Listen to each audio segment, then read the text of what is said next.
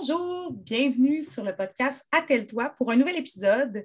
Cette semaine, on sort euh, du créneau soit euh, athlète de sport canin athlé ou des gens qui sont vraiment dans le domaine des chiens purs et durs. Cette semaine, je reçois Audrey Bélanger-Leclerc, qui est nutritionniste, qui se spécialise en nutrition sportive. C'est Audrey qui m'a écrit, en fait. Euh, elle a son podcast, d'ailleurs, on vous donnera les infos plus tard.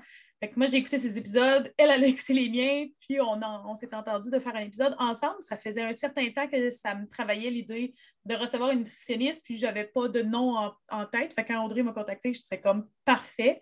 Fait qu'une fille qui fait du canicross, une fille qui bouge, une fille de plein air, qui aime les chiens, donc euh, on ne pouvait pas avoir mieux. Donc, salut Audrey. Allô? Ça va bien? Oui, ça va super bien, toi? Yes, je suis vraiment contente de te recevoir. Merci de prendre le temps. ah, mais ça me fait plaisir. Puis moi aussi, euh, je suis super contente d'être là. C'est un, petit peu moi qui s'est invitée sur le podcast. Après avoir écouté tes épisodes, euh, je me disais, ah, me semble un petit touche de nutrition, ça ferait du bien. mais oui, c'est bien parfait. Puis comme j'ai dit, euh, ça faisait vraiment un temps que ça me travaillait, mais là, c'est trouver, c'est pas n'importe quel nutritionniste sportif qui va avoir un intérêt pour le canicross, puis ça cherche mal, tu sais, euh, nutritionniste aime le canicross sur Google. Effectivement, éventuellement, je vais peut-être euh, mettre ça un peu plus de l'avant sur mon site web, fait que peut-être que je vais sortir euh, sur le web en, cherchant, mais bon, c'est pas, pas ça pour le moment. éventuellement. écoute, je t'ai introduit très rapidement. Mais est-ce que, mm-hmm. en premier, avant d'embarquer dans des questions qu'on a reçues sur Instagram ou des choses qu'on a ciblées, qu'on voulait parler en lien avec vraiment la nutrition, j'aimerais ça que tu parles de toi. Donc, tu es nutritionniste. Je l'ai dit, tu te spécialises en nutrition sportive, mais tu as aussi un autre travail à l'hôpital. Tu fais du canicross. Si je ne me trompe pas, tu fais du crossfit parce qu'il y a pas mal d'épisodes de ton podcast qui parlent de crossfit. J'imagine que tu en fais. Fait Côté canicross, euh, est-ce que ça fait longtemps que tu en fais? Euh, vraiment pas, en fait. Puis, tu sais, euh, canicross, canicross, honnêtement, c'est très récent parce qu'il faut savoir que, premièrement, quand j'ai adopté mon chien, j'avais pas vraiment en tête de faire du canicross. C'était sûr pour moi que je voulais bouger avec elle parce que j'ai toujours fait du sport, j'ai vraiment un intérêt pour le sport. Euh, mais je ne connaissais pas le canicross, en fait. fait que moi, je m'étais dit, ah, je veux bouger avec mon chien parce que je trouve que c'est un beau moment partagé avec mon chien. Et une fois que, que j'avais mon chien, je suis tombée sur la page de Kinovi.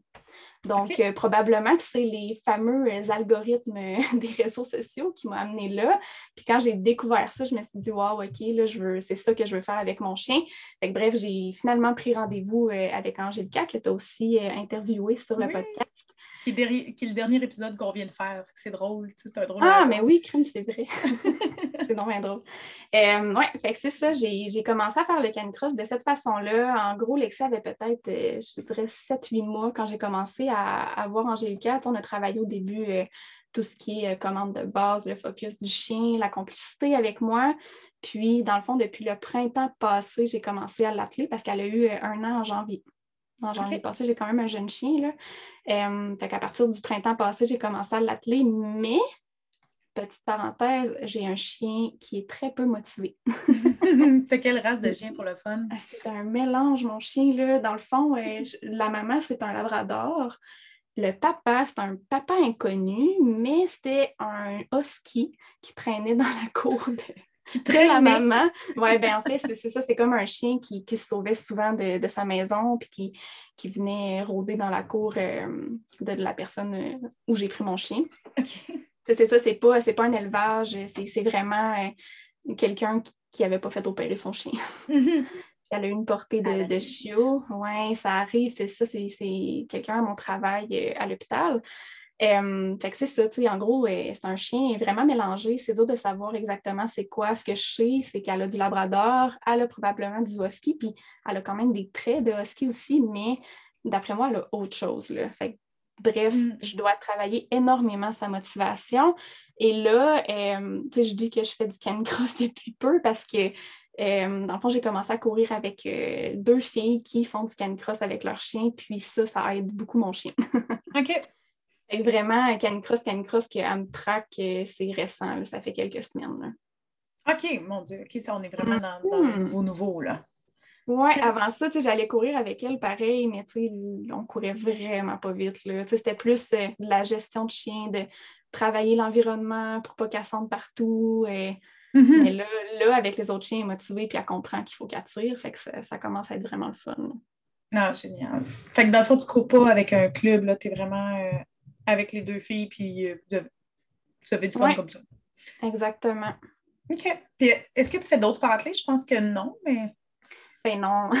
non c'est tellement, tellement, tout récent, mais tu sais, je sais pas, on ne sait jamais où, tout ça peut nous mener, là, mais pour le moment, euh, c'est vraiment, je me concentre plus sur le canicross, là, puis on, verra pour la suite. OK. sinon, plus au niveau euh, en lien avec ta formation. Donc, euh, est-ce que, tu sais, je sais que tu as fait un épisode complet de ton podcast qui explique le parcours, mais en mm-hmm. bref, un peu ta formation, puis euh, la formation particulière là, à, la nutrition sportive. Dans le fond, ton parcours pour les gens qui ne connaissent pas du tout, euh, c'est quoi que ça prend comme cours, mettons? Ben oui. Ben, en fait, pour être, euh, je vais utiliser deux termes, nutritionniste ou diététiste. Il faut savoir que ça veut dire la même chose, c'est deux, euh, deux titres réservés. Fait que c'est pour ça, des fois, il y a des gens qui se mélangent entre les deux et qui disent Ouais, mais t'es nutritionniste ou diététiste, mais c'est la même chose. Euh, en gros, côté parcours, ben, il faut avoir fait nos sciences nature au Cégep ou l'équivalent. Euh, ensuite de ça, ça prend un bac en nutrition à l'université et il faut faire partie de l'ordre des diététistes nutritionnistes du Québec. Donc, ça, c'est comme les, trois gros éléments importants. Et mm-hmm. euh, dans le fond, tu l'as nommé au tout début, là, je me suis euh, spécialisée en nutrition sportive. Euh, il y a beaucoup de monde aussi qui pense que quand on termine notre bac, qu'on est automatiquement à l'aise d'intervenir avec la clientèle sportive, mais la réalité, c'est qu'on a de quoi comme quelques heures de nutrition sportive dans le bac. moi, déjà, avant même de commencer mon bac, là, je savais que, que, je voulais pousser un peu mes connaissances à ce niveau-là mais je ne savais pas que dans le bac, on en parlait autant peu. Mm-hmm. Euh, c'est ça, j'ai fini mon bac, puis il me manquait quelque chose. Là. Je me disais, bon, euh, je sais que je veux travailler avec les sportifs, mais je me sens vraiment pas à l'aise d'intervenir actuellement avec le bagage que j'ai. Donc, je me suis lancée dans une deuxième formation euh, avec le Comité international olympique. C'était une certification de deux ans en nutrition sportive que j'ai terminée. En fait, ça fait, ça fait un an. Puis je suis allée chercher mon diplôme tout récemment.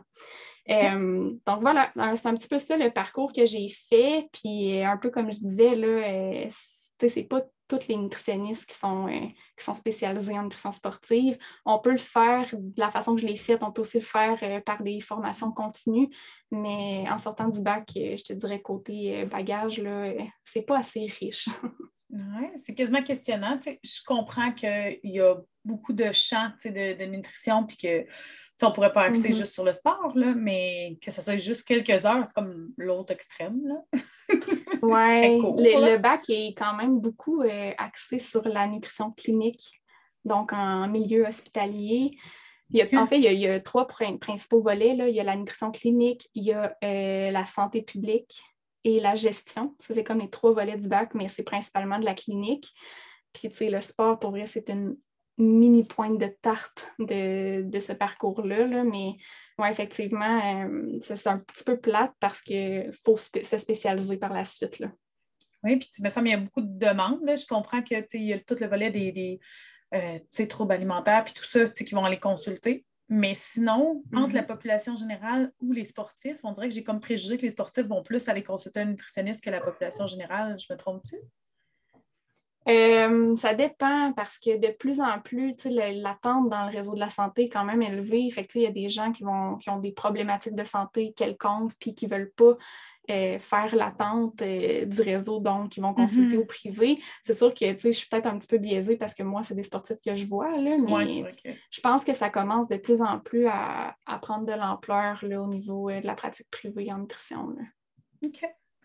Puis à travers ça, comme si ce n'était pas assez d'essayer de te partir à ton compte, tu travailles aussi à l'hôpital, tu fais quoi? Euh, là, dans le fond, c'est plus justement des, c'est quoi la clientèle? ça ressemble à quoi finalement ton quotidien à l'hôpital?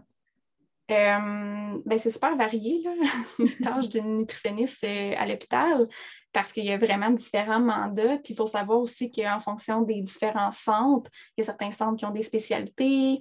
Euh, de mon côté, là, je n'ai pas vraiment de spécialité pour ce qui est de mon travail à l'hôpital. J'ai deux mandats différents. Fait je fais de la clinique externe. Ça, mm-hmm. c'est des gens qui sont à la maison puis qui vont venir à des rendez-vous. Mm-hmm. Je fais aussi euh, vraiment de l'hôpital-hôpital. Ça, c'est des gens qui sont hospitalisés pour des problématiques de santé X. Puis honnêtement, à l'intérieur d'une même journée, je peux faire, euh, tu as nommé différentes choses tantôt, là, mais je peux autant faire euh, des enfants, euh, un trouble alimentaire, une personne qui a besoin d'avoir, par exemple, de la nutrition entérale. Ça, c'est le, mot commun pour parler de nutrition entérale, c'est gavage. Mm-hmm. personne âgée. honnêtement, la clientèle, je ne suis même pas en mesure de te dire exactement parce qu'une journée, je fais différentes clientèles. OK. Fait qu'à l'hôpital, vous n'avez pas différents différents nutritionnistes qui, se spécialisent dans, euh, mettons, une personne qui s'occupe juste du côté avec les personnes qui ont, je euh, je sais pas, la chirurgie bariatrique, puis quelqu'un qui fait juste des troubles alimentaires. On a quelques petites différences comme ça, mais quand on travaille vraiment euh, avec les gens hospitalisés, là, on fait vraiment de tout. OK. Ça, fait quand même une belle, vraiment une belle expérience. Là. ça te permet de voir toutes les clientèles puis de voir justement qu'est-ce qui, qui t'allume le plus. Là. Exactement, oui. Good. Sinon, je change complètement de créneau, mais euh, j'avais le goût qu'on se parle un peu parce que je sais que tu es avec euh, la gang de filles du Nord. Oui. Est-ce que tu vas expliquer c'est quoi euh, ça? Oui. C'est quoi les filles du Nord? oui, puis en fait, c'est récent quand même. C'est depuis l'hiver 2021. Oui, l'hiver passé que, je suis ambassadrice des Filles du Nord. Mm. Puis les Filles du Nord, en gros, c'est une communauté de filles, principalement, euh, de différentes régions du Québec. Puis le but de cette communauté-là, c'est de promouvoir la vie en région, en gros, puis de faire découvrir, dans le fond, euh, des petites merveilles cachées du Québec, si je peux dire ça comme ça. Mm-hmm. fait que moi, mon rôle euh, de mon côté en tant qu'ambassadrice, c'est de partager mes aventures de plein air, puis de promouvoir la vie de ma région. Puis en gros, ce que j'ai fait jusqu'à présent, je n'ai pas fait grand-chose par manque de temps, mais j'ai écrit deux articles de blog pour euh, le blog des filles du Nord que vous pouvez retrouver sur leur site. Le, premier que j'ai écrit, euh, je parle de l'hydratation en hiver, puis on va probablement en parler aujourd'hui un petit peu, mais si jamais vous voulez pousser plus loin, vous allez pouvoir euh, aller lire mon article. Puis l'autre que j'avais fait, c'était aussi les, des idées de collation pour les sorties de plein en hiver. OK. Ça, c'est clair qu'il va y avoir des gens qui vont euh, être intéressés à lire ça. J'imagine que si tu googles Filles du Nord blog, euh, on tombe sur les, articles, puis là, c'est de trouver oui. Puis je vous invite à vous abonner aussi à leur euh, page, soit Facebook ou Instagram. Pour vrai, c'est vraiment du beau contenu qu'ils font. puis encore une fois, si on est là aujourd'hui, c'est qu'on aime faire du plein air et on a vraiment des, des belles places à découvrir au Québec. Oui, Vraiment, j'aime bien les suivre. Oui. c'est intéressant. Puis dis, dis-moi, tu viens de où pour. Euh... tu sais, oui. ta région, mais c'est laquelle? oui, je viens de l'Abitibi. fait qu'on on s'entend qu'on est à distance. je me souviens, tu m'avais écrit euh, Ah, tu viendras courir au club. Oui. J'étais comme Ah, ça va être ça, ça va être compliqué. oui, je savais pas t'habiter où. Tu avais commencé de quoi, puis je t'avais dit de venir courir avec notre club. oui, je suis loin un petit peu. ouais. Peut-être un jour. Peut-être si je suis de passage euh, dans le coin, c'est sûr. Sinon, ben, on avait ciblé des sujets, puis on avait reçu des questions sur le Instagram du club. Donc, on va rentrer dans le, dans le crunchy, donc dans les vraiment des questions de nutrition. Je commençais mm-hmm. avec les questions qu'on a reçues sur le Instagram du club quand j'avais posé des questions. En fait, quand j'avais demandé aux membres de, nous dire de quoi ils voulaient entendre parler. La, chose qui est sortie euh, en premier et quelquefois d'ailleurs, c'est quoi manger avant ou après l'entraînement ou une course. Mm-hmm. Qu'est-ce qu'on peut manger comme repas collation pour ne pas avoir mal au ventre, pour pas euh, puis pour optimiser la récupération après? Oui. Puis honnêtement, euh, ça me fait rire parce que c'est la question qui revient le plus souvent. J'en doute pas. Oui, peu importe de, quel sport on parle, c'est vraiment une question qui est fréquente. Euh, si je, je, sépare ça en deux, là, mettons, pour commencer avec le avant, euh, la chose à retenir, la, règle principale à garder en tête, c'est que plus on se rapproche de l'effort, plus le, temps est court avant notre effort, mhm. plus c'est les glucides qu'on veut prioriser dans notre alimentation. Euh, parce que les glucides, c'est notre source d'énergie euh, principale. Pendant l'effort, c'est la source d'énergie par excellence du corps pendant qu'on bouge. Donc ça, là, je te dirais que c'est comme la règle principale à retenir. Mm-hmm. si avant l'effort, on choisit quelque chose qui contient beaucoup de protéines, des lipides, ben, le problème, c'est que c'est super long à digérer et en plus de ça, ce n'est pas des nutriments qui vont nous fournir de l'énergie pour le sport. Fait c'est un peu euh, contre-intuitif de dire je vais manger quelque chose qui est long à digérer, je vais être en train de bouger, je vais digérer quelque chose qui ne me donne pas d'énergie en plus. Oui, c'est ça. bref, c'est pas efficace. Ça peut-tu jouer sur les maux de ventre, maintenant, pendant l'effort, ou c'est pas ça qui va avoir un impact? Oui. Ouais, hein? Tout à fait. Euh, plus les lipides, plus les matières grasses, je te dirais que les protéines, mais il reste que les protéines, c'est aussi plus long que les glucides à digérer. Puis au final, ça ne fournit pas d'énergie. C'est sûr que si, ben là, je vais, je vais peut-être essayer de vous guider un petit peu plus en termes de durée, parce que là, j'ai dit plus on se rapproche de l'effort, et plus c'est les glucides qu'on veut prioriser, là, mais c'est différent si on a, un, je sais pas moi, deux, trois heures versus une heure. Là, euh, pour manger quelque chose. si je prends l'exemple justement de quelqu'un qui aurait un deux, trois heures avant de partir, euh, ben là, c'est sûr qu'on a un petit peu plus de temps de digestion devant nous. Fait qu'on peut avoir un petit peu de protéines dans ce repas-là ou cette mhm. collation-là, mais il reste que ça prend absolument des glucides. Là. Ça, c'est certain. Non, parce que là, j'imagine que trois heures, on va se dire trois heures, ça commence à être quand même une longue fenêtre entre des repas. Euh, mhm. c'est quasiment à cette fréquence-là qu'on mange, là, pratiquement. Oui, exactement. Fait que, exemple, euh, le dîner, puis tu as une sortie de crosse en, fin d'après-midi euh, avant le souper, ben, on est exactement dans cette, euh, plage horaire-là. Là. Fait que, à ce moment-là, c'est correct d'avoir des protéines dans ce repas-là. Là. Mm-hmm. On a un, bon trois heures, mais la chose qui est sûre, c'est que ça prend des glucides. quand je parle de glucides, je parle de produits céréaliers. Mm-hmm. Tout ce qui est les, les, pains, pâtes, riz, quinoa, euh, millet, sarrasin, honnêtement, je prends en nommer une tonne. Mhm. Les patates, euh, je les rentre là-dedans aussi. Vous de mentionner le gruau le matin? Oui, l'avoine le matin, oui, tout à fait. Euh, fait que ça, c'est si on est à 2-3 heures de partir, mais je dirais que si on est à une heure ou deux, là, c'est correct d'avoir des protéines, mais vraiment en plus petite quantité. On veut que notre repas ou notre collation soit principalement composé de glucides.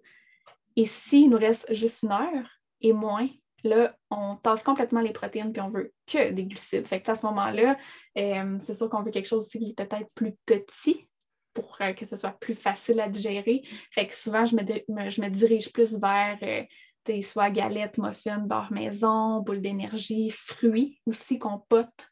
Ça se, ça mm-hmm. se mange bien une heure avant. Là. OK.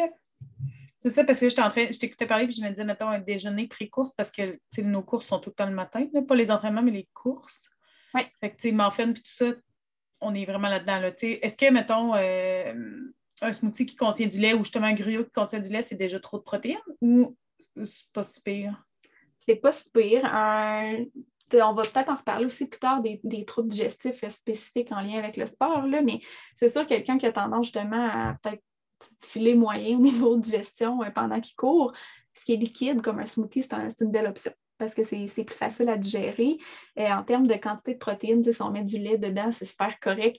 Je n'irais peut-être pas avec deux sources de protéines. Mettons, mettre un smoothie avec du lait et du yogourt grec. Là, on, a comme double source de protéines. Je dirais plus euh, de façon simple avec du lait, fruits, puis je mettrais dans ce smoothie-là de l'avoine. OK. Oui, tu mets ton avoine en premier dans ton blender, tu blendes ton avoine qui devient une petite poudre, puis après ça, tu ajoutes le reste de tes ingrédients. Ça fait un smoothie qui est plus nutritif dans le fond. C'est vraiment une bonne idée. J'ai genre jamais fait ça de ma vie, mettre l'avoine dans un smoothie. Il faut quand même bien le broyer, là, parce que sinon, ça, ça, fait des motons, c'est moins, moins intéressant. Mais si on le broie vraiment comme il faut, euh, c'est ça. Ça paraît pas vraiment. OK. Puis dans le après-entraînement? Oui pour ce qui est du après, on a, on a trois objectifs, dans le fond, de manger après un effort physique. Le premier, c'est de refaire, de refaire nos réserves de glycogène. Quand je parle de réserve de glycogène, je parle de réserve de glucides dans notre corps. en gros, ça, c'est nos réserves d'énergie qu'on a au niveau de nos muscles et notre foie. C'est mm-hmm. important de les refaire si on veut être prêt pour le prochain entraînement, dans le fond. Fait que pour ça, ce que ça prend, évidemment, c'est des glucides. Euh, objectif numéro 2 de manger, c'est de réparer nos muscles qui ont été endommagés par l'effort. Pour ça, ça prend des protéines. Puis l'objectif numéro 3, c'est de rétablir notre état d'hydratation parce que ça aussi, c'est un petit peu chamboulé quand on fait du sport. Puis pour ça, ben, tout simplement boire de l'eau.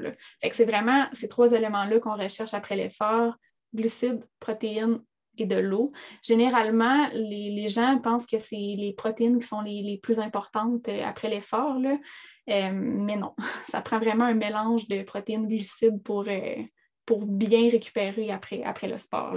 C'est sûr que moi, ce que je dis tout le temps à, à mes clients dans mon bureau, si tu as un repas complet, qui vient dans l'heure ou l'heure et demie après ton entraînement ou après ta sortie de course, ben en fait, ce repas-là va déjà contenir tous les éléments que, j'ai nommés. Tu par repas complet, là, ce que je veux dire, c'est une bonne source de protéines avec un produit céréalier et des légumes. Là, mm-hmm. on, a vraiment, on a vraiment tous les éléments qu'on a besoin.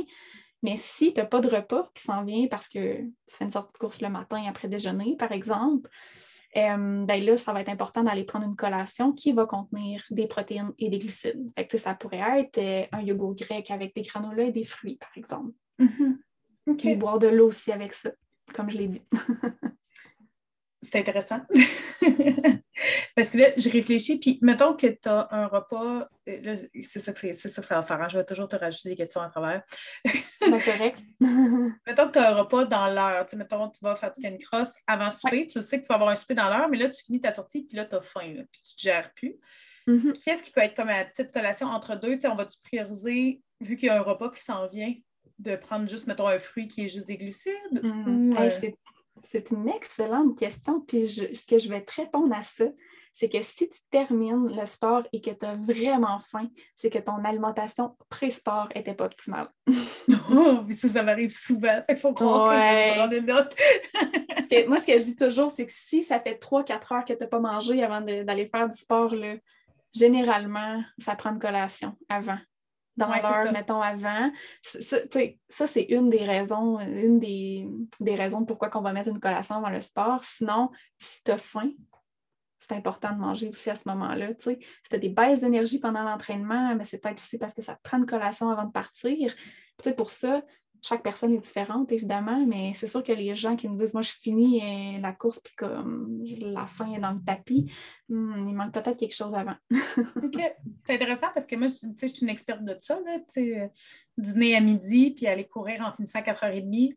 Puis là, c'est normal que tu aies faim. 5 heures, puis là, je me gère plus, tu sais. ouais. puis je suis dans mon auto, j'ai juste hâte d'arriver chez nous parce que j'ai Je suis persuadée que, que tes performances seraient mieux si tu mangeais avant aussi. Probablement. que ça aura un impact. Définitivement. Je vais me doter puis m'emmener des collations au travail. oui. Définitivement. l'autre question que j'avais dans, dans l'espèce de, fenêtre de nutrition, j'essayais de penser à la réalité des gens qui nous écoutent, soit des gens qui font beaucoup de courses de sport mm-hmm. canin athlé. Euh, un matin typique de course de canicross, ça ressemble à t'es là à 7h30, tu fais un canicross quelque part vers, mettons, 8h30. Puis là, c'était un petit peu timbré comme la plupart des gens de notre, de, notre communauté, tu refais une course de, de bike jogging ou le canicross de courte distance plus tard dans, ta matinée. Est-ce que tu mangerais entre les deux courses ou vu que tu as déjeuné, c'est suffisant vu que ce n'est pas des longues distances? On parle de 5 euh, kilos en général, puis la courte va être un 2, mettons. Oui, c'est des courtes distances, mais c'est intense. Ça, c'est à garder en tête. C'est la particularité du canicross, en fait. Parce que oui, c'est des plus courtes distances, mais ça, on va, probablement y revenir aussi plus tard, là, mais l'intensité dans le canicross, il faut la garder en tête. Puis je te dirais que s'il y a deux, deux événements dans la journée, fait que deux courses, oui, mm-hmm. c'est important de manger entre les deux. Puis encore là, à ce moment-là, ce qu'on va devoir prioriser, c'est les glucides. OK. C'est important. Fait que tu sais, le, fameux classique de lait au chocolat que tu as dans toutes les courses, moyen. Mhm. Ben, ça peut, honnêtement, le, le, principe de ça, c'est il y a des glucides dans le lait au chocolat. Versus, mettons, du lait, du lait normal. Il y a mhm. beaucoup plus de, glucides dans ce lait-là. Puis, tu sais, c'est ça, oui, il y a des protéines aussi, là. Fait que, c'est pas que c'est mauvais. Puis, tu sais, s'il y a beaucoup de temps entre les deux courses, oui, c'est intéressant d'avoir aussi des protéines à ce moment-là. OK. Mais si le temps est très, très, très court entre les deux, là, j'irais vraiment plus vers des, faire des glucides. Oui, puis c'est parce que tu l'as dit, c'est intense. Fait que souvent, c'est court, mais c'est que ça brasse, là. aller faire un jogging relax avec, mettons, je sais pas, un lait au chocolat dans le ventre versus faire un canicross avec un lait au chocolat dans le ventre, ça se passe pas pareil. non. T'as un des deux qui a peut-être plus mal au ventre, là. Fait que... good, merci beaucoup. La question qu'on avait ensuite, c'est quels sont tes musts à avoir sous la main comme collation santé? Oui, ça aussi, euh, c'est une très bonne question.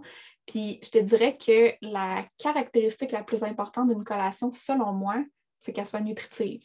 Parce que si on mange entre deux repas, euh, c'est pour aller compléter nos repas. ça ne sert à rien de manger quelque chose qui n'est pas nutritif. Mm-hmm. Euh, ce que j'entends par collation nutritive, c'est qu'elle contienne des protéines, encore une fois, mm-hmm. puis euh, des glucides. Encore une fois, on veut une combinaison des deux nutriments. Puis souvent, ce qui est intéressant dans une collation entre deux repas, c'est d'avoir des glucides qui vont contenir aussi des fibres. OK par exemple, euh, des fruits, euh, mettons une boule d'énergie à base d'avoine. L'avoine, c'est un glucide qui va contenir des fibres, des galettes maison, beurre maison. Euh, puis on pourrait accompagner ça de noix, de fromage, produits laitiers avec yogourt grec. Ça aussi, c'est des super de bonnes sources de protéines pour compléter notre collation. Mais vraiment, collation à avoir sous la main qui sont nutritives, ça prend vraiment une combinaison, encore une fois, de protéines et de glucides. OK. Puis tes fibres servent, dans le fond, à ce que ça, ça te soutienne plus longtemps? Oui, un peu comme les protéines aussi. Protéines, c'est ça le rôle, ça, ça ralentit la digestion et ça nous rassasie, ça nous tient plus longtemps, dans le fond, ça nous permet de se rendre au prochain repas. OK. Good. Puis là, à cause qu'on parle de fibres, on dirait que je ne peux pas m'empêcher de me dire que détrompe-moi, mais les fibres sont comme à éviter justement une journée ou ben, avant entraînement ou avant course. Oui, ouais, c'est pour ça que j'ai nommé euh, collation en deux repas, que ça prend des fibres. Si on est à la collation pré-entraînement, pré-course, là, euh, les fibres sont à éviter parce que ça mhm. ralentit la digestion, justement. Puis c'est pas ça qu'on veut dans la collation qu'on mange avant de partir pour l'effort. On veut que euh, la digestion, justement, se fasse plus vite pour avoir l'énergie nécessaire pour le sport. Euh, donc, à ce moment-là, les fibres sont à éviter. Fait que, par fibre, j'entends, mettons, les noix, mhm. les légumineuses. Euh, pour certaines personnes, les produits céréaliers à grains entiers sont moins bien tolérés, mais encore là, c'est variable d'une personne à l'autre. Mais vraiment, je te dirais, une heure ou deux avant la course, les noix, c'est so, -so. Je vois beaucoup de monde ben, qui font ça. J'avais déjà entendu ça aussi pour les le pain, là, que je m'étais déjà ouais. dire euh, un matin de course, c'est pain blanc, pas pain brun. Oui, ton ton cinq méthodes que tu aimes donc, c'est pas le temps le matin. non, exactement. Ça dépend encore là, le déjeuner, tu le prends combien de temps avant de partir? Comme je te dis, si tu le prends, mettons, un 3 heures avant de partir, là, c'est pas grave d'avoir des fibres, mais si tu déjeunes une heure, une heure et demie avant de partir, là, c'est moins intéressant. Là. OK. Là, je vais faire un pont avec un autre sujet qu'on avait ciblé parce qu'on est en train de parler de fibres, de, tolérance puis tout ça. Donc, on avait ciblé que dans les sujets intéressants qu'on discute, c'est la tolérance digestive, vu que justement, le canicross, euh, on l'a dit tantôt, ça brasse, c'est un peu plus difficile. Fait là, tu viens de nous dire que les fibres, c'est à faire attention. Est-ce qu'il y avait d'autres, est-ce que tu avais d'autres conseils par rapport à, pour aider la, tolérance? La euh? tolérance. Ben, je l'ai nommé un petit peu tantôt. En fait, euh, il y a les matières grasses qui sont, euh, qui sont quand même très, très, très longues à digérer. Et les gens qui sont un petit peu plus fragiles au niveau digestif, ça peut être plus dur. pour certaines personnes, la caféine, là, je dis pour certaines personnes parce qu'il y a des gens que ça va les aider leur performance. Mais il y a d'autres personnes qui tolèrent moins la caféine, puis que c'est à éviter complètement. Puis d'ailleurs, j'ai, euh, si je ne me trompe pas, j'ai un épisode de podcast. Oui, j'ai un épisode de podcast. oui, je l'ai. Sur ce sujet-là, justement, là, par rapport à, la caféine. Fait que bref, c'est un sujet qui vous intéresse, euh, c'est à écouter, mais c'est ça, je dirais là, que les principaux éléments à éviter avant de partir pour une sortie de course, c'est les fibres, les matières grasses, euh, la caféine pour les gens qui ne tolèrent pas. Puis il y a aussi, aussi, aussi les euh, repas qui sont super épicés. c'est aussi, euh, évidemment, là, je le dis, mais c'est quand, même, quand même évident. oui, c'est quand même un bon point. Puis je sais que tu avais fait un épisode sur le sujet, là, mais comment, comment tu peux entraîner ton, ton estomac à, ben, ton digestif, à réceptionner tout ça. Parce qu'on s'entend qu'il y a des gens, là, on sort du canicross, là, mais il y a des gens qui courent des 160 km, fait qu'à un moment donné, quelque part, ils mangent pendant l'effort. Oui. Puis, tu sais, même, tu dis euh, des gens qui courent 160 km, mais même en, en cross, c'est intéressant d'entraîner notre tube digestif justement parce que, tu sais, il y a des gens qui, comme toi, peut-être ont besoin de manger quelque chose avant de partir pour une sortie, mais qui ne vont pas le tolérer. Fait que, c'est poche, là, quand tu t'en vas, tu as le goût d'avoir du fun avec ton chien. Finalement, tu manges une collation avant de partir, puis tu la tolères juste pas, tu te ramasses avec des maux de vente et tout. Euh, mais ça, comme, comme tu dis, ça s'entraîne. un peu comme on, entraîne nos muscles, bien, on peut entraîner notre tube digestif. Euh, c'est quelque chose qu'on va faire graduellement et euh, c'est difficile de dire exactement de quelle façon on le fait parce que, bon, j'arrête pas de le dire, là, mais chaque personne est différente. Mm-hmm. Il y a certaines personnes qui on va être obligé de commencer avec quelque chose de plus liquide parce que la tolérance, c'est vraiment zéro, ça ne fonctionne pas. Il y a d'autres personnes qu'on va être capable d'aller avec des aliments un petit peu plus solides. Mais c'est vraiment d'y aller progressivement. C'est sûr que ce que je recommande pour ça, c'est d'être accompagné par quelqu'un qui s'y connaît. Mais ouais, les troubles digestifs, honnêtement, c'est beaucoup plus fréquent qu'on pense, puis on dirait que c'est comme normalisé. les gens pensent que c'est normal d'avoir des maux de ventre, la diarrhée pendant qu'on court. Mais avoir des maux de ventre, je considérais que c'est plutôt normal si tu as mangé quelque chose avant. oui, mais c'est ça. Ben, ça dépend qu'est-ce que tu as choisi. Hein. Comme je l'ai dit, il y a des choses qui peuvent euh, provoquer des troubles digestifs, mais bref, euh, ça se travaille, puis on, peut euh, améliorer notre tolérance digestive à la course. OK peux-tu développer ta tolérance au, au, au, goût, dans le sens que je vais m'expliquer parce que ça ne veut rien dire ce que je suis en train de dire. Mais euh, il y a deux ans, avant le COVID, quand on avait des événements, j'avais fait un triathlon. Puis j'ai failli vomir mon gel parce que c'était comme trop sucré pour euh, courir à 30 degrés. Là, mais un triathlon sprint, en théorie, il faut que tu manges de quoi? Là, ça dure comme quasiment deux heures. Puis euh, ça passait pas. là. T'as-tu des, des, Ouais. un truc pour quelqu'un qui a le trop sucré? Parce que c'est ça, les gels, oui. ça, ça goûte le sucre. Là. Ben, honnêtement, il y a différents suppléments sur le marché. Donc là, euh, c'est le genre d'affaires que je travaille à l'avance avec mes clients. encore là, tu sais, quand on parlait d'entraîner notre type digestif, ben, c'est quelque chose qu'on va pratiquer là, à l'avance. Quel type de supplément qu'au niveau du goût, ça marche? Parce que c'est un élément super important. Si tu ne le tolères pas au niveau du goût, ben. Oui, mais j'ai vraiment fait ça comme une championne. J'avais rien planifié. J'étais allée acheter je sais plus quoi dans une boutique de sport en disant que je faisais un triathlon le lendemain, puis ils m'ont dit Puis ton alimentation, tu as prévu quoi? Puis j'étais comme Ben de l'eau, là. Puis il était là, non, mais c'est ce que ça me fera pas, là. j'étais comme Ah! puis là, on était là. Ah non, c'est ça. Puis euh, honnêtement, tu n'es tellement pas la seule qui fait ça. C'est comme une, partie de l'entraînement qui est souvent négligée. Là. Mais tu sais, je veux dire, euh, le plan d'entraînement est important, mais comme le plan d'alimentation également. Là, toute cette pratique-là qu'on fait à l'avance, euh, en termes de, sources de glucides et tout, c'est super important parce que sinon, c'est pratiquement sûr que tu as, des surprises le jour J. Et oui, puis tu sais, moi, dans ma tête, c'était évident que tu te prépares quand tu fais des courses puis que c'est donc important puis que tu fais des longues distances. Mais moi qui allais m'amuser dans un triathlon sprint, puis que je me faire toute sa vie, puis qui faisait ça un peu en touriste en me disant que c'était pas grave si je finissais dernière, mais je me disais que je n'étais pas candidate à aller consulter. Tu comprends? Je, je me disais, là, je m'en vais pas aux Olympiques, je m'en vais juste faire un triathlon pour le fun. Oui, mais tu sais, même si c'est pour le fun, justement, pour avoir du fun. Oui, c'est Je veux dire, tu n'auras pas de fun si tu frappes un mur. Là. Puis, tu sais, frapper un mur dans un événement comme ça, c'est je dirais 95% du temps expliqué par des réserves de glycogène qui sont complètement épuisées. Hmm. Fait que, tu sais, c'est pas cool. Puis, tu sais, quand on veut avoir du fun, mais si on se ramasse là, qu'on frappe notre mur, on n'aura pas de fun. non, c'est clair. Et c'est beaucoup l'approche que j'ai aussi euh, en nutrition avec mes, clients sportifs. Mon but, c'est que mes clients aient du fun, justement, oui, à performer, mais dans le plaisir. Là. Fait que c'est mm-hmm. beaucoup ça qu'on va travailler aussi. Oui, non, c'est clair. Fait que, note à moi-même. ouais. Ça m'apprendra. Sinon, je reviens vers les questions du Instagram. Oui. Combien de temps qu'il devrait y avoir entre le dernier repas et le, sommeil ou le moment où tu te couches? Oui. Euh, ben, ça n'a pas d'importance. Euh, en fait, il faut savoir que le corps, peu importe l'heure de la journée, ben, il digère exactement de la même façon. Il n'y a pas de changement au niveau euh, digestif. Euh, on va regarder ça un petit peu plus chez les personnes qui font de l'insomnie. Parce que c'est sûr que euh, de manger avant de se coucher, ça peut, peut nuire euh, au sommeil. Là.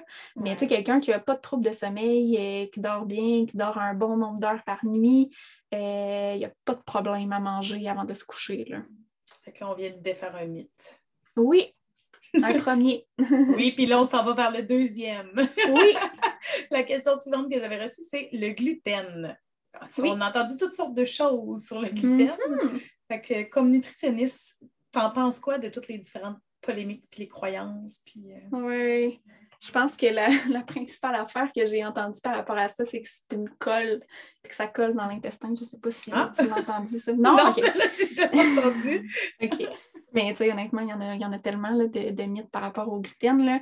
Mais c'est drôle. C'est clairement quelqu'un qui a comme catché le mot perméabilité de l'intestin puis qui est parti en peur puis qui s'est imaginé que c'était de la colle. Là. Ouais, puis en fait, c'est que le, gluten, euh, c'est ce qui donne la, texture au pain. Là. Fait que mmh. Effectivement, c'est comme deux fractions de protéines séparées que quand on met de l'eau, ça se colle ensemble. Puis ça, c'est ça qui fait que les bulles vont être retenues dans le pain. Les bulles d'air, que ça fait un pain spongieux, mettons, moelleux. Euh, fait que ça part de là, je pense, le fait que ça, les deux fractions de protéines collent ensemble. Puis, euh, J'avoue, parce qu'avant que la, j'allais dire la mode, mais c'est pas une mode, mais en tout cas, la, peur, je sais pas comment le dire, mais bref, le gluten qu'on en entend parler tout le temps. Mais au début, là, moi, quand j'étais jeune, tout ce que j'entendais sur le gluten, c'est de faire attention de ne pas trop brasser tes muffins quand tu es en train de les préparer pour pas, pour pas faire réagir le gluten. oui, c'est exactement ça. c'est ça qui est important avec le gluten. c'est ça. Euh, en gros, tu l'as un peu dit, là, mais ce qui s'est passé avec le gluten, c'est que avec l'ampleur de la maladie cœliaque dans, la société, on dirait que dans les, dans les dernières années, euh, l'industrie s'est vraiment euh, concentrée là-dessus, si je peux dire. Puis ils se sont dit, ah, tu sais, là, il y a quelque chose à faire avec les gens qui ont la maladie cœliaque, fait qu'on va développer des produits pour ces personnes-là, ce qui est vraiment le fun pour les personnes qui mm-hmm. ont un diagnostic de maladie cœliaque. il faut savoir que pour avoir un bon diagnostic de cette maladie-là, ça prend, oui, une prise de sang, mais aussi une biopsie de l'intestin. On ne peut pas diagnostiquer une maladie cœliaque sans biopsie de l'intestin. Ah, ouais. Oui. Puis si on n'a pas ces tests-là, ben honnêtement, ça ne sert à rien de, se préoccuper du gluten. Là. Je veux dire, le gluten, on l'a dit, c'est dans le fond, c'est deux fractions de protéines qui forment les belles petites bulles dans le pain et qu'il ne faut pas trop brasser quand on cuisine. Mais je savais en gros, une biopsie. Je pensais que la prise de sang était le test. Là. Non, pas du tout. Ça prend vraiment. Puis il y a beaucoup de monde qui, qui s'arrête comme à la prise de sang, mais ça prend vraiment les deux pour avoir. Il euh, faut aller voir comment, euh, de quoi l'intestin a l'air pour euh, déterminer si c'est vraiment la maladie cœliaque ou pas. OK. Fait que mm. il y a si tu n'as pas de maladie, il n'y a aucun avantage à couper le gluten dans ton alimentation. Non, puis tu sais, ce qui s'est passé, c'est vraiment au niveau du marketing alimentaire. L'industrie s'est tellement concentrée là-dessus. Ils ont développé comme tout plein d'allégations pour vendre leurs produits, mais au mm-hmm. final, c'est ça a comme touché pas juste les gens qui ont la maladie cœliaque, mais comme tout le monde. Fait que là, on dirait qu'on pensait que le gluten, c'était le démon, mais en fait, non, là, le gluten, c'est deux fractions de protéines collées ensemble mm-hmm. avec de l'eau. Non, c'est ça. Dac. Fait que deuxième mythe déconstruit aujourd'hui. Merci. Là, je tombe plus dans les sujets que tu avais identifiés. Oui. Donc, euh, on avait discuté de parler du canicross l'été versus l'hiver au niveau de l'alimentation, euh, les impacts au niveau du, froid puis des besoins nutritionnels. J'ai trouvé ça intéressant parce qu'on ne se cachera pas que c'est pas moi qui ai fait les questions sur cette partie-là parce que je ne connais pas assez ça. Fait que c'est toi qui avais sorti des sujets. j'avais trouvé ça intéressant comme sujet parce que tu vois, moi, dans ma tête, c'est peut-être encore le même biais que mon histoire de triathlon, mais je m'étais dit, bah, en canicross, ça ne dure pas assez longtemps pour que ça fasse une différence. Oui, c'est super. Hein, ouais. Puis en fait, je l'ai nommé ça, je voulais en parler parce que euh, ben, le canicross, on, va se le dire, hein, c'est un sport de saison froide. oui. Euh, l'été, justement, pour les chiens, c'est vraiment pas la meilleure saison pour courir. Oui, c'est ça. Euh, on parle qu'on priorise vraiment l'hiver versus automne. Oui, c'est ça, exactement. Puis justement, tu sais, l'hiver, vu qu'il fait froid, il y a vraiment des choses particulières à garder en tête, entre autres au niveau des, des besoins en énergie. Donc, il faut mm-hmm. savoir que si on bouge l'hiver, ben, notre dépense énergétique est plus élevée, tout simplement. Et ça, c'est expliqué en fait par, euh, ben, vu qu'il fait froid, notre corps, en plus de bouger, c'est ça, doit se réchauffer. Donc, ça s'appelle la, la, thermogénèse. Puis ça, la thermogénèse, c'est un, grand mot compliqué pour dire production de chaleur par l'organisme. Fait que quand il fait froid, on ne s'en rend pas nécessairement compte parce que nous, on court, mais nos muscles doivent faire comme des micro-contractions en tout temps pour s'assurer de garder sa chaleur. ça, en gros, c'est le frissonnement. Fait juste ce processus-là en soi, ça fait que notre dépense énergétique est plus élevée quand on bouge l'hiver. Mm-hmm. Fait que ça, c'est la première chose à garder en tête. Fait que, tu sais, les gens qui me disent, écoute, Audrey, euh, quand je fais une sortie de course, mettons, euh, l'hiver versus l'été, mais il me semble que j'ai plus faim l'hiver, eh bien, ça se peut. ça peut arriver. Ça. explique euh, pourquoi aussi on est fatigué. Tu sais, je repense quand on était jeune, qu'on allait à Valcartier, là, en soi, c'était pas tant l'exercice, mais on est brûlé après une journée dehors. Mais c'est beaucoup ça, probablement, là, qui fait que tu es fatigué et tu as faim. Là. Exactement, oui, ça a vraiment un impact au niveau des besoins nutritionnels. Puis le froid... l'exemple de Valcartier, puis tu viens vraiment pas de Québec. Ah, mais c'est pas grave. c'est peut-être flou, là. non, c'est... Non, non, ça me dit quelque chose. mais non, Valcartier, c'est pas là qu'il y a des glissades d'eau? Oui, mais l'hiver, c'est des glissades de, de, sur neige. Ah, c'est ça. Je suis déjà allée quand j'étais petite, mais. Hmm, Tout la référence. mais bref, une journée dehors, mettons, à juste marcher dehors, oui, ça fait déjà une différence. Oui, vraiment. Puis ça, c'est comme je disais, c'est au niveau des besoins plus en énergie, mais au niveau des besoins hydriques. Puis ça, honnêtement, c'est la grosse erreur que je vois chez les gens qui font du sport au froid. Euh, il y a trois euh, facteurs qui expliquent pourquoi nos besoins hydriques sont plus élevés l'hiver. Premièrement, euh, la transpiration. Hmm. Parce que ben, on a tendance à penser que parce qu'il fait froid, on sue moins. Mais ce n'est pas nécessairement le cas. Puis par rapport à ça, ce que je veux dire, c'est que c'est important aussi de porter une attention particulière à la façon qu'on s'habille. Et là, je ne suis pas la spécialiste pour euh, déterminer c'est quoi les bonnes couches qu'on met en premier, etc. Mm-hmm. Mais il reste que pour mieux gérer justement notre transpiration, en termes de, notre état d'hydratation, c'est important de le garder en tête. Ensuite de ça, qu'est-ce qui fait que nos besoins hydriques sont plus élevés? Il y a euh, la respiration, parce que là, on respire de l'air qui est froid. Fait que mm-hmm. les poumons doivent automatiquement réchauffer puis humidifier l'air de l'hiver qui est froid et sec. Puis ça, ça occasionne une perte d'eau qui est supplémentaire dans le ah fond, au niveau des poumons. c'est un peu comme euh, quand on souffle dans une fenêtre là, qui est froide. Oui, qui a de la buée. C'est ça. Mais cette buée-là, -là, c'est une perte d'eau. Moi, c'est parce que je pensais qu'on perdait tout le temps cette eau-là, qu'il fasse chaud, qu'il fasse frais. C'est juste que l'hiver, on la voyait parce que ça Oui, mais l'hiver, c'est pire en fait. On en perd en tout temps là, de, de l'eau par, par, la respiration, mais l'hiver, c'est pire parce que l'air dehors est froid et est sec. Ah, OK. Puis l'autre affaire qui explique, le dernier point qui explique les besoins hydriques augmentés, c'est que le froid, ça augmente aussi la diurèse. ça, c'est la production d'urine. Puis il y a des gens qui me disent Ouais, quand je vais courir l'hiver, même si je fais pipi avant de partir, mais j'ai l'impression de que la vie de pipi me pogne pendant. c'est tellement mon cas. oui, c'est ça, mais honnêtement, ça arrive vraiment, vraiment souvent. Là. Euh, fait que, bref, ça aussi, ça fait que que, nos besoins hydriques sont plus élevés. ce qu'il faut garder en tête, c'est que c'est normal d'avoir plus faim quand on bouge l'hiver et il euh, faut bien s'hydrater, même s'il fait froid, même si on pense qu'on sue moins, mais c'est complètement le contraire. Il faut vraiment bien s'hydrater. Ouais. C'est vraiment intéressant. Puis, c'est définitivement qu'on sue même en hiver. Là, Même, moi, ça me fascine toujours comment, des fois, je vais courir, puis j'ai quand même un petit frisson tout le long de ma course, mais quand j'enlève mon manteau, en dessous, mm-hmm. ma combine est quand même humide parce que j'ai sué pareil. Oui, puis le nombre de personnes, comme je disais, qui sont juste habillées un peu n'importe comment. Puis là, tu sais, ça, ça, fonctionne juste pas. Fait que la sudation est super élevée, puis même plus élevée que si bougeait l'été. Oui, c'est ça. J'ai en tête l'image de quelqu'un qui part en raquette, là, mais habillé comme un ourson. Oui. C'est ah, comme un classique pour la sortie familiale de Noël. Oui. J'ai vraiment comme une image dans ma tête en ce moment. Oui, c'est vrai que ça arrive souvent, ça. L'autre point que tu avais ciblé, c'est les besoins en glucides euh, qui mm-hmm. vont évoluer au fur et à mesure que le chien va s'améliorer parce que tu sais, on commence et on fait des courtes distances. Puis éventuellement, ben là, ça change, toi, tu es là-dedans. Hein? Tu as passé de, commencer avec un chien qui était un chiot, en fait. Oui. Puis là, tu augmentes. Puis même un pas chiot qui ne tractait pas. oui. au printemps passé, je me disais, mon Dieu, je pense que je ne vais jamais réussir à courir avec mon chien. Puis là, on, on réussit, mais tu sais, elle a besoin d'une petite carotte. Là. ouais, c'est ça. J'aurais le goût de dire qu'il y a des chiens qui ont.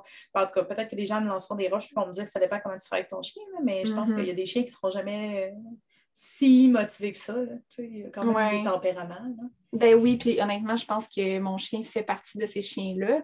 Mais tu sais, il reste que j'ai tellement travaillé comme la, base solide avec elle, vu que j'ai fait des suivis avec Kinovi depuis quand même longtemps. Puis pour vrai, ça ben, m'a sauvé, là, je veux dire je pense pas que je serais rendue au stade où j'en suis là si j'avais pas fait ça, là, mais mm-hmm. maintenant, justement, on est, on est capable, on a du fun, là, puis elle aussi, puis je pense que l'important, comme beaucoup de personnes le disent dans, les autres épisodes, c'est que ça demeure le fun, puis que le chien en veut plus tout le temps, fait on est là-dedans présentement, fait que, je vois une évolution, mais je ne sais pas si je vais réussir à faire une course un jour parce que je pense que sur la ligne du départ, Alexis va vouloir aller voir les gens alentour beaucoup plus qu'aller courir devant. c'est encore drôle. Oui, je sais pas, c'est son verre. en course, au contraire, c'est là qu'ils tirent le plus, qu'ils n'ont jamais tiré de leur vie.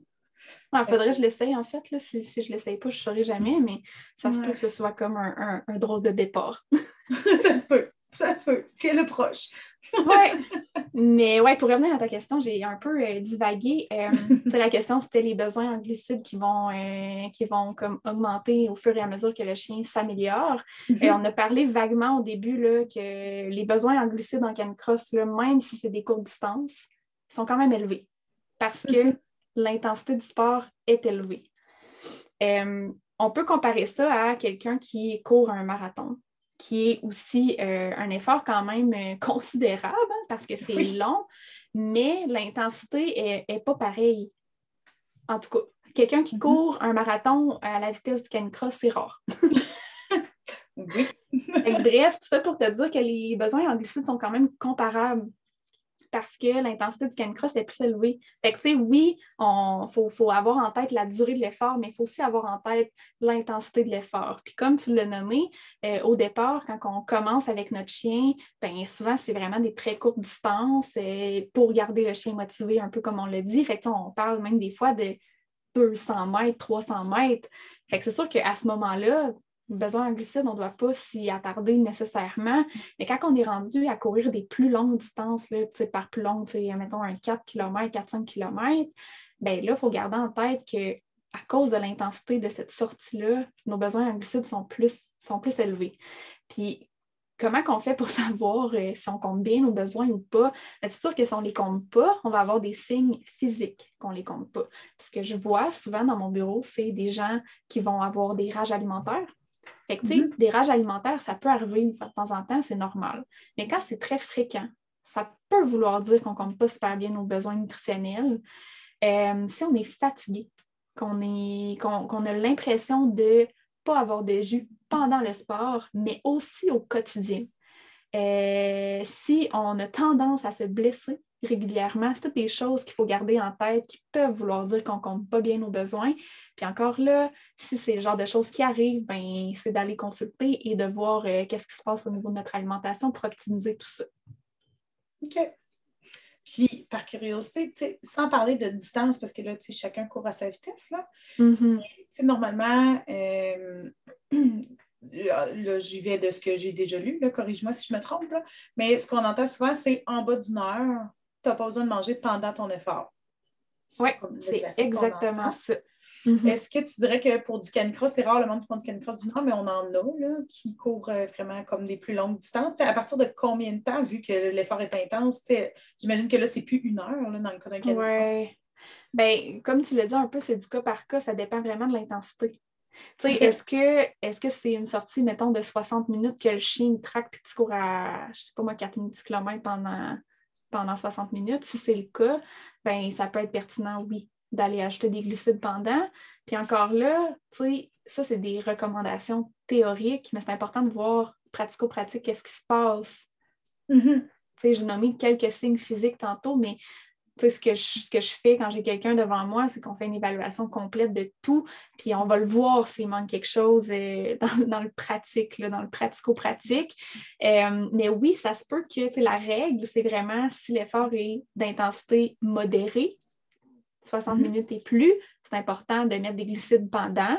Mais si c'est de moins de 60 minutes, mais que c'est intensité super élevée, ça se peut qu'on ait besoin de mettre des glucides pendant, quand même. Fait que c'est d'être vigilant finalement, comment on se sent, puis à tous les signes que tu as nommés tantôt. Mm-hmm. Puis tant qu'à être dans, le, dans, les longueurs, puis tout ça, dans, combien de temps? Le dernier point qu'on avait ciblé, c'est pour les sorties qui sont plus longues en mm-hmm. forêt. Euh, oui, un peu euh, canitrail, dans le fond. Oui, c'est ça. L'autonomie pour subvenir aux besoins, bon, du chien aussi, mais à nos besoins au niveau d'hydratation. Oui, ben c'est ça, en fait, c'est qu'il faut un peu penser aux deux aussi quand on part pour longtemps. Puis c'est important de voir euh, longtemps comment. Oui. Comme on l'a nommé un peu, euh, c'est sûr que si c'est l'intensité quand même euh, modérée pour plus d'une heure, moi, ce que je recommande, c'est d'apporter des sources de glucides avec nous. Généralement, on va prendre des choses qui sont faciles à prendre pendant qu'on court. Là. Fait que tu l'as nommé un peu tantôt, il y a les gels qui sont une option pour ça. Il y a des barres de fruits qui se vendent aussi. souvent que c'est justement mieux toléré en termes de goût. Mm-hmm des petites barres de fruits. Puis l'autre option super intéressante, c'est la boisson pour sportifs. Honnêtement, c'est un classique, mais c'est un 3 en 1 parce que ça contient, oui, des glucides, ça hydrate, puis ça fournit des électrolytes. Quand je parle de boisson pour sportifs, ça peut être le classique euh, Gatorade régulier, mais euh, on peut la faire maison aussi avec le mm-hmm. jus qu'on aime. on mélange un 500 ml de jus avec 500 ml d'eau. On met une pincée de sel là-dedans, puis on, peut apporter ça. Mais encore une fois, si on part pour vraiment plusieurs heures, là, ça va être important de manger quelque chose de solide là, et de ne pas juste boire de la boisson pour sportif. OK. Dis-moi, moi, j'ai l'habitude d'emmener des petites compotes, des petits squeaky, là, je pense. Oui. Ça le fait-tu? Ouais. c'est pas vraiment suffisant pour, euh, comme collation?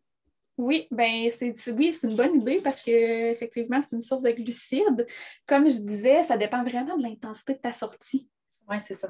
Puis de comment tu vas te sentir aussi pendant. Tu sais, c'est sûr que si euh, tu prends ça, mais que tu n'as pas l'impression que c'est suffisant parce que tu manques d'énergie, ben à ce moment-là, euh, c'est peut-être pas suffisant. Mais euh, en termes de tolérance et de choix d'aliments, c'est un bon choix. Il y, a, il y, a, ça, dans le fond, les petits go-go squeeze là, que tu parles. C'est ça. Fond, les compotes. pour enfants, et que je trouve que c'est un beau format à mettre dans un, dans un petit sac d'hydratation, quelque chose de genre. Oui, puis tu sais, l'avantage, c'est que ça se prend bien. Oui.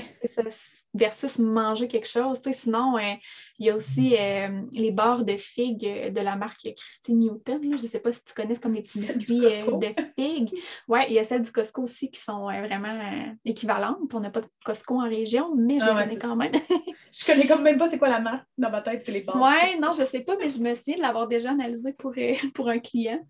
Euh, mais ça aussi, c'est ce genre de collation, même que je dirais, ça se met bien euh, dans, dans l'auto euh, sur le site, ça se garde quand même longtemps. Fait comme ça, tu as une petite collation, si t'es mal pris, une petite collation riche en glucides qui est généralement bien tolérée aussi au niveau digestif. Là. Mm.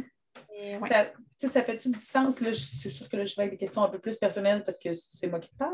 Qu'est-ce que tu veux? Mais souvent, je pars, mettons, là, je pense au ski de fond, là, parce que j'ai plus tendance à m'amener des collations. Puis je pars avec une compote et une barre tendre, justement. Puis, je commence par la compote, puis si je vois que ça ne suffit pas, puis j'ai encore faim, ben là, j'ai la barre tendre qui est en backup dans mon sac. Barre tendre aussi, c'est un bon choix. J'irais plus vers une barre euh, qui va contenir plus des céréales que des noix. Il y a des barres qui sont mm-hmm. juste comme des noix, euh, mais c'est moins conseillé pendant l'effort. Pour une barre d'effort, j'irais plus vers une barre de, mettons, d'avoine ou de céréales quelconques. Mais oui, c'est une bonne idée encore là, c'est de voir c'est quoi la durée de, ta sortie de, ski de fond. Ça dépend du temps que tu as. c'est ça. Souvent, vu que je ne comme pas trop puis que je vais au feeling, ben, je pars avec tout dans mon sac. Puis selon mon humeur en cours de route, dépendamment quel embranchement je décide de prendre, ben, je l'ai avec moi. Là. Mais oui, puis honnêtement, c'est tellement euh, la meilleure façon de bouger, je trouve. D'y aller vraiment avec comment on se sent, c'est important. Puis au niveau de l'alimentation, c'est la même affaire. Là. Mm-hmm. Ça ne sert à rien de, faire des choses qui ne répondent pas aux besoins réels de notre corps. Là. Fait si tu sens le besoin de manger la barre, ben, c'est important de la manger. Puis si le besoin n'est pas là, puis que tu as assez d'énergie pour faire ton entraînement, puis avoir du fun à faire ton entraînement, ben, c'est parfait aussi. Là. Mm-hmm. on a fait le tour des sujets qu'on hey, Déjà! Ça, ça passe vite. Pourtant, ça fait, ça, fait, à peu près une heure qu'on chante. Hey, mon Dieu. Ça a vraiment passé vite. Euh, j'aimerais ça que les gens qui veulent te suivre, euh, peut-être, euh, parce que là, tantôt, on en parlait avant de avant d'enregistrer que tu es en virtuel beaucoup, ben, tout le temps, en fait, là, pour tes consultations. Fait que quelqu'un qui est de n'importe où, qui nous écoute, pourrait demander une consultation avec toi. Fait que où est-ce qu'on te, où est-ce qu'on te trouve? Oui, euh, à plusieurs endroits. oui. Premièrement, ben, c'est sûr sur les réseaux sociaux, donc j'ai des, pages professionnelles et je suis euh, plus active, je dirais, sur euh, Instagram. Donc, si quelqu'un est intéressé de me jaser ou qui a des questions, tout simplement, ben, c'est possible de me, poser une question par mm. Instagram. Sinon, j'ai un site web aussi euh, à mettre à jour mon site web. c'est peut-être pas la, meilleure ressource. Sinon, comme tu l'as nommé un peu plus tôt, euh, j'ai un podcast qui, euh, qui, parle de, ça s'appelle Alimente ton sport. Je parle vraiment de nutrition sportive au sens large. J'aborde différents sports, mais c'est sûr que mes, mes deux créneaux, c'est principalement course à pied, autant sur route entre elles. Puis là, je suis en train de développer justement au niveau plus euh, canicross. Mhm. Et l'autre créneau que j'ai, c'est le crossfit parce que c'est un sport aussi que, j'ai pratiqué beaucoup avant d'avoir mon chien euh, quand j'avais plus de temps pour le, pratiquer. Euh, sinon, l'autre volet super important aussi, on l'a nommé, je fais de la consultation un à un, mais si tu n'as pas de demande qui est comme plus spécifique à tes besoins personnels, j'ai des webinaires, différents webinaires. J'en ai un sur la course, puis j'aborde justement les différences, euh, on en a parlé quand même aujourd'hui, mais les différences euh, euh, pour le avant, le pendant. autant course sur route que course de trail. Fait que c'est super complet. C'est comme un duo de webinaires là, que ça, tu peux le trouver sur mon site web. Je disais qu'il n'est pas à jour, mais cette section-là est à jour. Puis là, tu n'as pas nommé, c'est quoi ton site web? C'est quoi l'adresse? Oui, c'est Audrey B. Leclerc, nutrition.ca.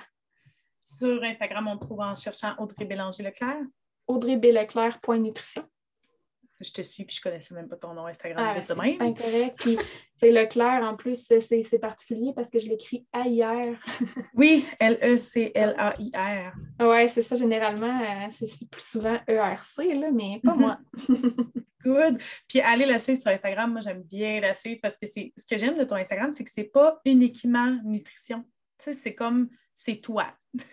oui, ben c'est ça l'objectif, c'est ça. C'est ce que j'essaie de, mettre de l'avant le plus possible. Oui. Ouais. Fait que moi, c'est vraiment de quoi qui me parle. Je suis plein de nutritionnistes, beaucoup moins assidûment que toi parce que je te trouve bien sympathique à suivre.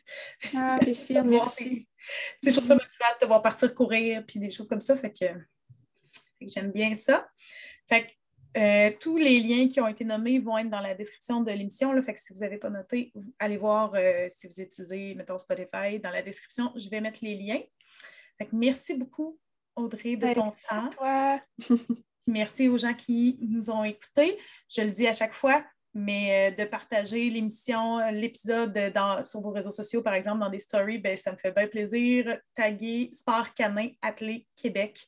Puis moi, je vais repartager vos stories, ça nous fait voir. Puis ben, c'est comme ça qu'on trouve des Audrey qui nous écrivent pour, pour, avoir, euh, pour nous proposer des entrevues. Là. Fait que plus qu'on a de la visibilité, plus que j'ai un grand répertoire de personnes qui ont envie de venir me jaser.